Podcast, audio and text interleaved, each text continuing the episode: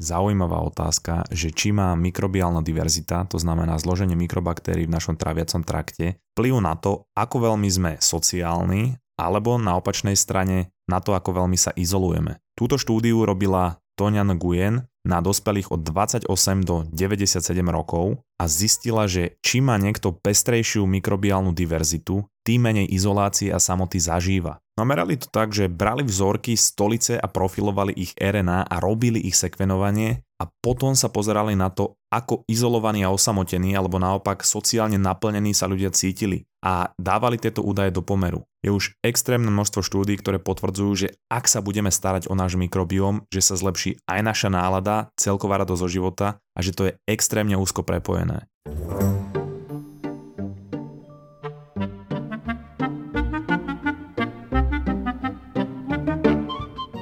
Sa, že láska ide cez žalúdok, ale problém je, že ľudia toto porekadlo zle chápu. Žalúdok sme nazvali orgán, ktorý slúži na spracovanie potravy a vstrebávanie živín a žalúdok sa teda spája s jedlom. Keď sa ale pozrieš na históriu slova žalúdok, tak zistíš, že to nie je také jednoduché. Naši predkovia na savanách totiž nemali za prvé ani sofistikované kuchárske postupy a nejaké jedálničky a ani premakaný spôsob dorozumievania sa. Preto spôsob vyberania partnera sa spájal často s najzákladnejšími potrebami. Jednou z týchto potrieb bolo samozrejme jedenie, ale zabezpečenie jedla vtedy nebola samozrejmosť. A zabezpečenie dobrého jedla to vedel už len úplný alfasamec. Čiže keď sa nad tým zamyslíš, tak jedlo bolo vtedy niečo, čo by sme mohli prirovnať k dnešnému Tinderu. Ak nevieš, čo je Tinder, tak Tinder je aplikácia na randenie, kde si muž a žena vytvoria účty, vidia ľudí vo svojom okolí, ak sa im niekto z nich páči, tak to označia a ak to tak urobí aj tá druhá strana, tak majú zhodu a môžu si písať aj ísť na rande.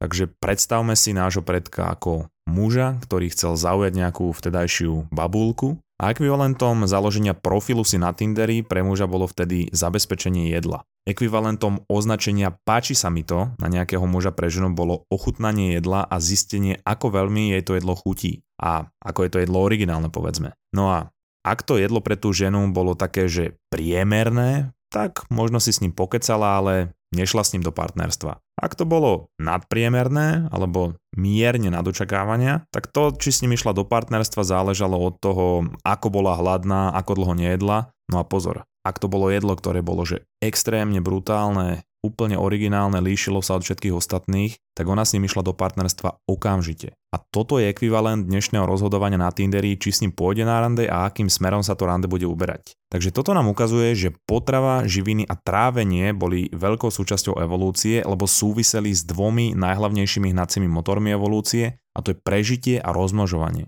A samozrejme, že k tej histórii toho slovíčka žalúdok sa ešte vrátim, aby som ho dokončil, ale treba dodať, že to trávenie a žalúdok a celý tento príbeh rámcuje jeden spoločný menovateľ a to je mikrobióm, ktorý súvisí okrem iného s tým, ako sa cítime, s tým, čo môžem a nemôžem jesť alebo stráviť a dokonca nepriamo aj s tým, ako sme alebo nie sme sociálni. Mikrobióm je súčasťou nášho tráviaceho traktu a ja ti poviem, ako je dôležitý, ako sa o neho starať a budem vychádzať z vedeckých informácií, ktoré krásne spracoval americký neurovedec Andrew Huberman vo svojom podcaste Huberman Lab. Tráviaci trakt začína v našich ústach a končí sa našim análom. Teraz iba premýšľam, že prečo som použil ten vtip o ľudskej stonožke, kedy sa snažili spraviť z viacerých ľudí jeden tráviaci trakt tým, že im zošili hubu a riť v minulej epizóde. No, nevadí, po dĺžke tráviaceho traktu sú zvierače, ktoré rozdeľujú rôzne časti tráviaceho traktu a v tých rôznych častiach je rôzna kyslosť, alebo teda pH. No a to, že je tam rôzna kyslosť, vytvára vhodné alebo nevhodné prostredie pre rôzne druhy mikrobaktérií a môžeš si to predstaviť ako keby prechádzaš cez nejaký rad miestností, v každej je trochu iné zloženie klímy, niektorá je pre teba jedovatá a neprežila alebo neprežila by si tam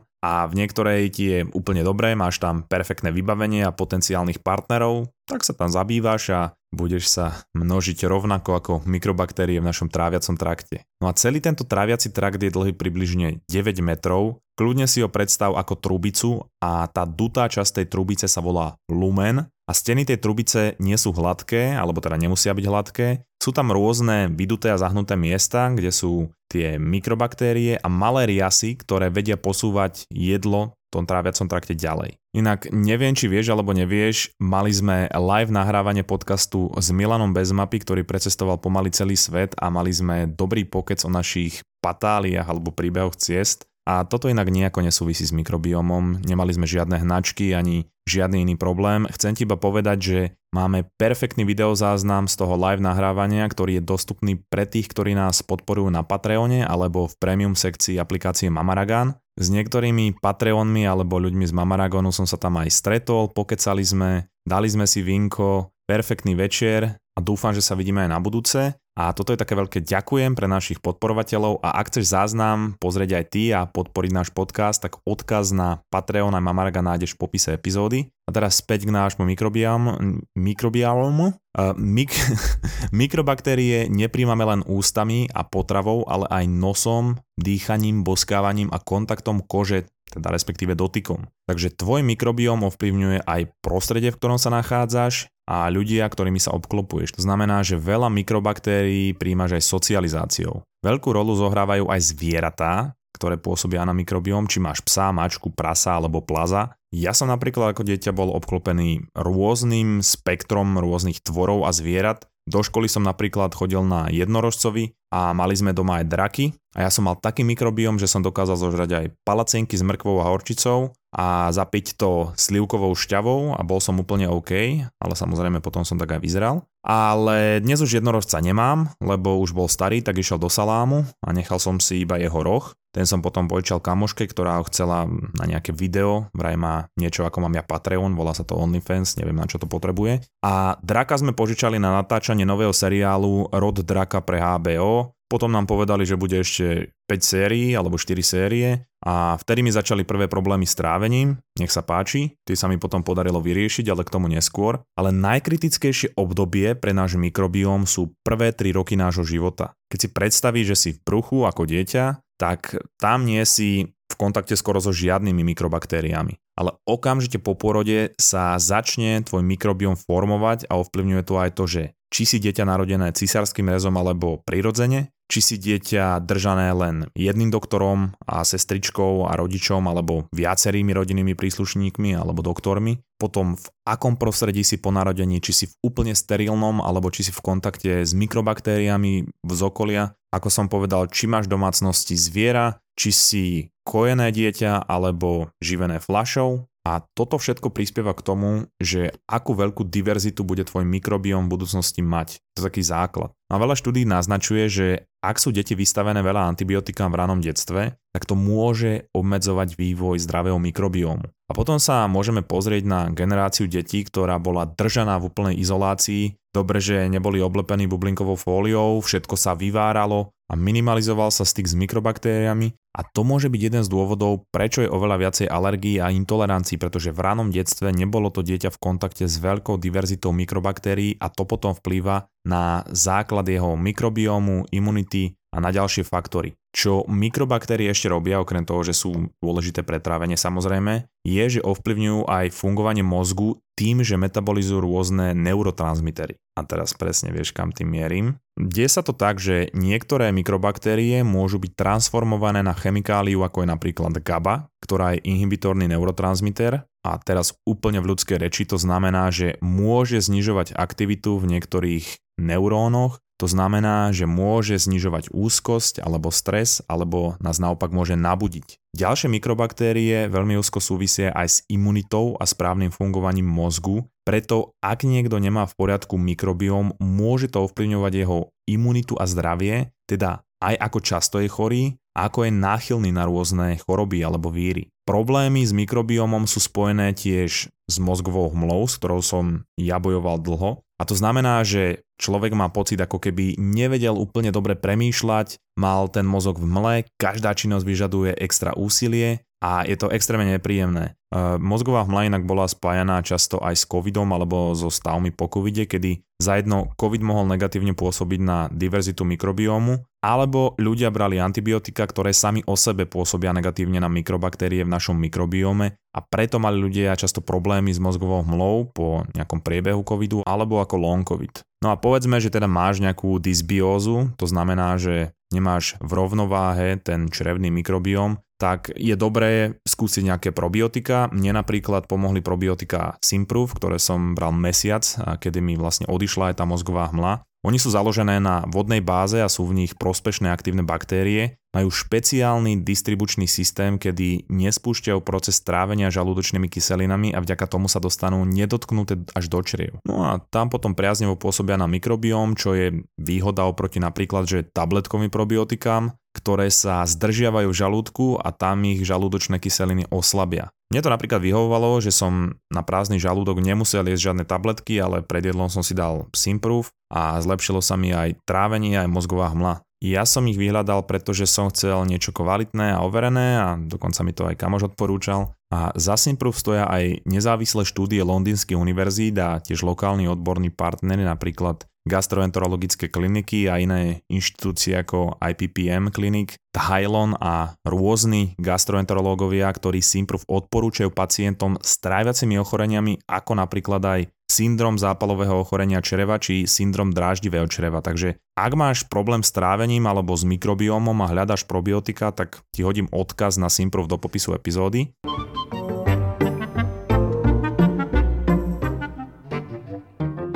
teraz extrémne zaujímavá časť, ku ktorej dobre vieš, že som smeroval. A to je to, že rôzne mikrobaktérie vedia vytvoriť neuromodulátory aj nepriamo, teda nie cez mozog. Napríklad dopamín vie byť syntetizovaný z Bacillus a Seratia, to sú názvy tých mikrobaktérií, to nie sú zaklienadla z Harryho Pottera. A to znamená, že ak vytvárame správne prostredie pre napríklad aj tieto alebo iné mikrobaktérie, tak vieme zvýšiť aj našu základnú hladinu dopamínu a vo všeobecnosti to vedie aj k lepšej nálade alebo celkovému lepšiemu pocitu zo života. A potom sú tu aj nejaké ďalšie ako Candida, Streptococcus a rôzne druhy Enterococcus a iné, ktoré môžu zase byť syntetizované na serotonín, čo je neuromodulátor, ktorý súvisí s náladou, s interakciami. Čiže to, ako sa staráme o náš mikrobióm, úzko súvisí s tým, ako sa cítime neutrálne. Napríklad, že keď sa zobudím, alebo keď nič nerobím, keď sa pozerám do steny a to môže byť rozdiel medzi tým, že ráno sa zobudím a som hneď podráždený. To alebo, že máš závislosť na káve.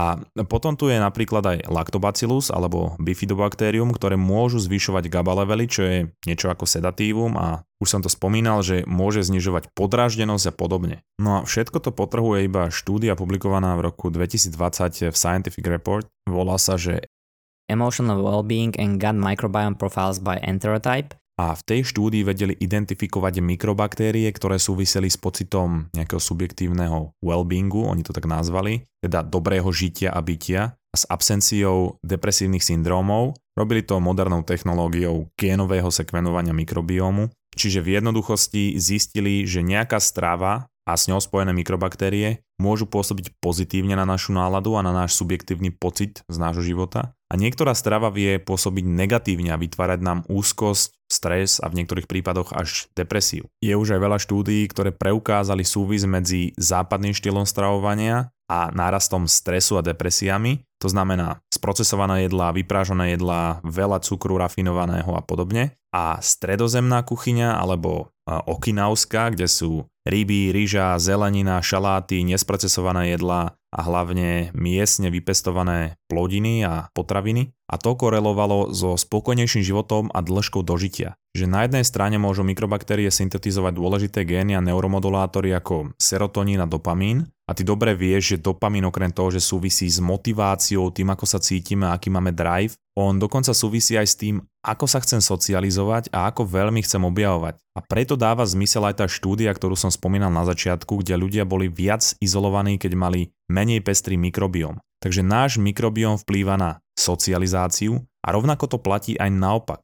A na druhej strane môžu niek- niektoré potraviny a mikrobaktérie syntetizovať chemikálie, ktoré nám môžu spôsobovať úzkosť. A ešte predtým, než pôjdem na odporúčania, ako budovať a udržiavať zdravý mikrobióm, tak taká zaujímavosť, že okolo 60% našej stolice tvoria mŕtve a živé baktérie a tento výskum sa dátuje už do nejakých 50. rokov minulého storočia, kde ľudia s nelečiteľnou kolitídou, pre ktorých nefungovala žiadna iná liečba, dostali tzv. Fekálny transplant a áno, je to presne to, ako to znie, zoberú stolicu zdravého človeka so zdravým mikrobiómom a transplantujú ho niekomu, kto má nejaké extrémne problémy. A jeden z prvých prípadov bol človek, ktorý trpel presne touto kolitídou a nepomáhala mu žiadna iná liečba, ako som spomínal. A do spodnej časti tráviaceho traktu mu transplantovali presne exkrement zdravého človeka s dobrým mikrobiómom a zaznamenali výrazné zlepšenie a potom v niektorých prípadoch aj vyliečenie kolitídy. A to bol jeden z prvých signálov, že stolica zdravého jedinca vie pomôcť problematickému mikrobiomu práve preto, že 60%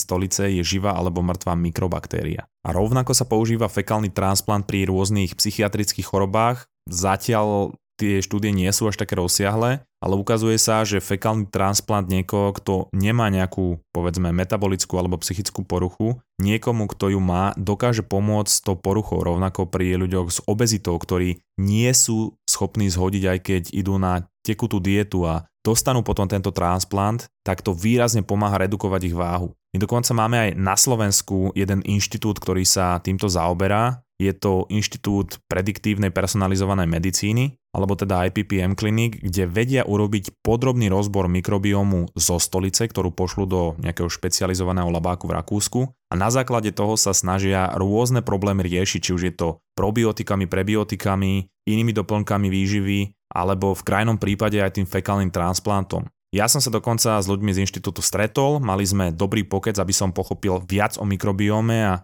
o tom, ako vedia pomôcť, pretože sú fakt odborníci v tejto oblasti a pomohli už veľa ľuďom a hlavne to robia ako jediný na Slovensku. Takže ak máš nejaké podobné problémy, tak hodím do popisu odkaz aj na IPPM klinik.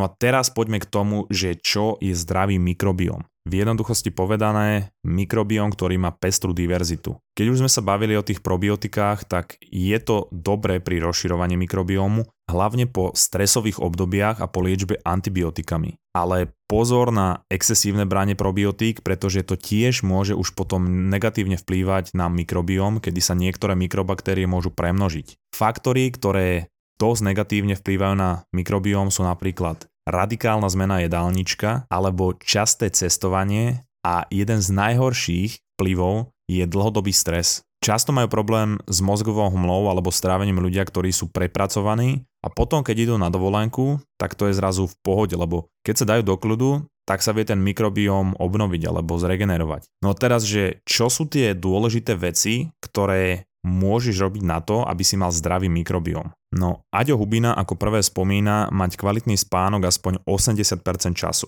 Hm, čiže by bolo na čase urobiť novú epizódu o spánku, naposledy bola 9, takže asi rok a pol dozadu. Ďalej, dostatok sociálnych interakcií, dostatočná hydratácia a limitovanie dlhodobého stresu. No a teraz k jedlu.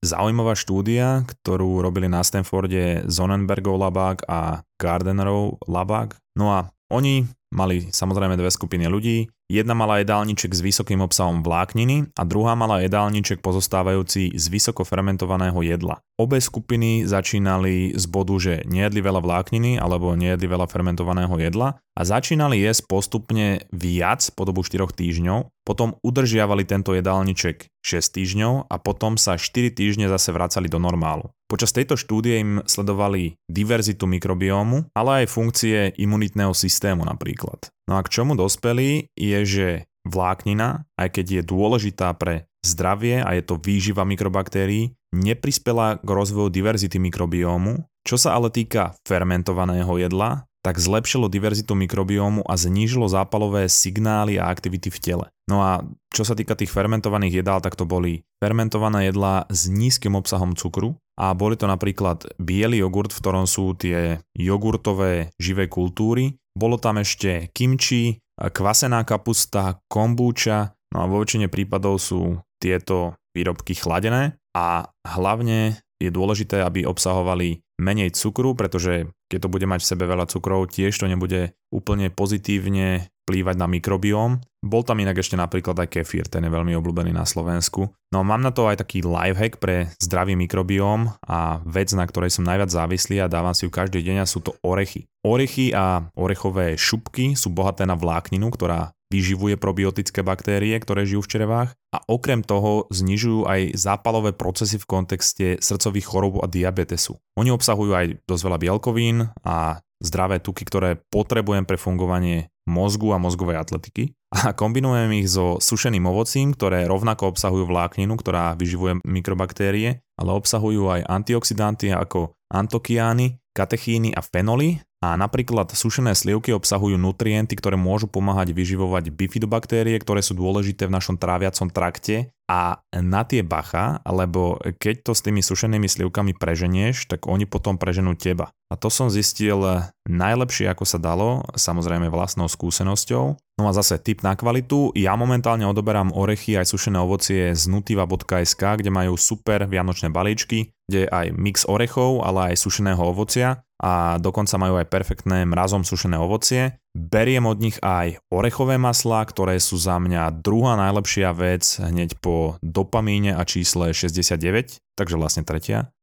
takže majú za mňa fakt, že kvalitné produkty, majú aj brutálne tie slivky, čo som spomínal, značky Farmland. Inak toto je tiež dobrý vianočný darček. Takže hodím ti odkazy do popisu epizódy, kľudne použijem môj zľavový kód DENIS10, máš 10% zľavu na celý sortiment a môj lifehack je, že tie orechy, sušené ovoci a všetko toto si dávam do toho jogurtu so živými kultúrami a to je úplná bomba. No a vráťme sa k histórii slova žalúdok a k porekadlu, že láska ide cez žalúdok. Hovoril som, že jedlo bolo pre našich predkov ako Tinder a ak sa žena rozhodla, že to jedlo je hrozné alebo nie je dostačujúce na to, aby vytvorila pár s daným sancom, povedala to lámanou rečou, ale priamo. No, ako som hovoril, nebola vtedy sofistikovaná reč a čo mu komunikovala, aby to pochopil, bolo, že nebude pohlavný styk a komunikovala to slovami žalud no, pretože žalud je súčasťou rozmnožovacieho ústrojenstva muža a no znamená nie, teda že ho nepríjme. Ak ale jedlo bolo fantastické a ona sa okamžite rozhodla, že do toho ide a že chce byť jeho družkou, tak to komunikovala rovnakým primitívnym jazykom a hlavne priamo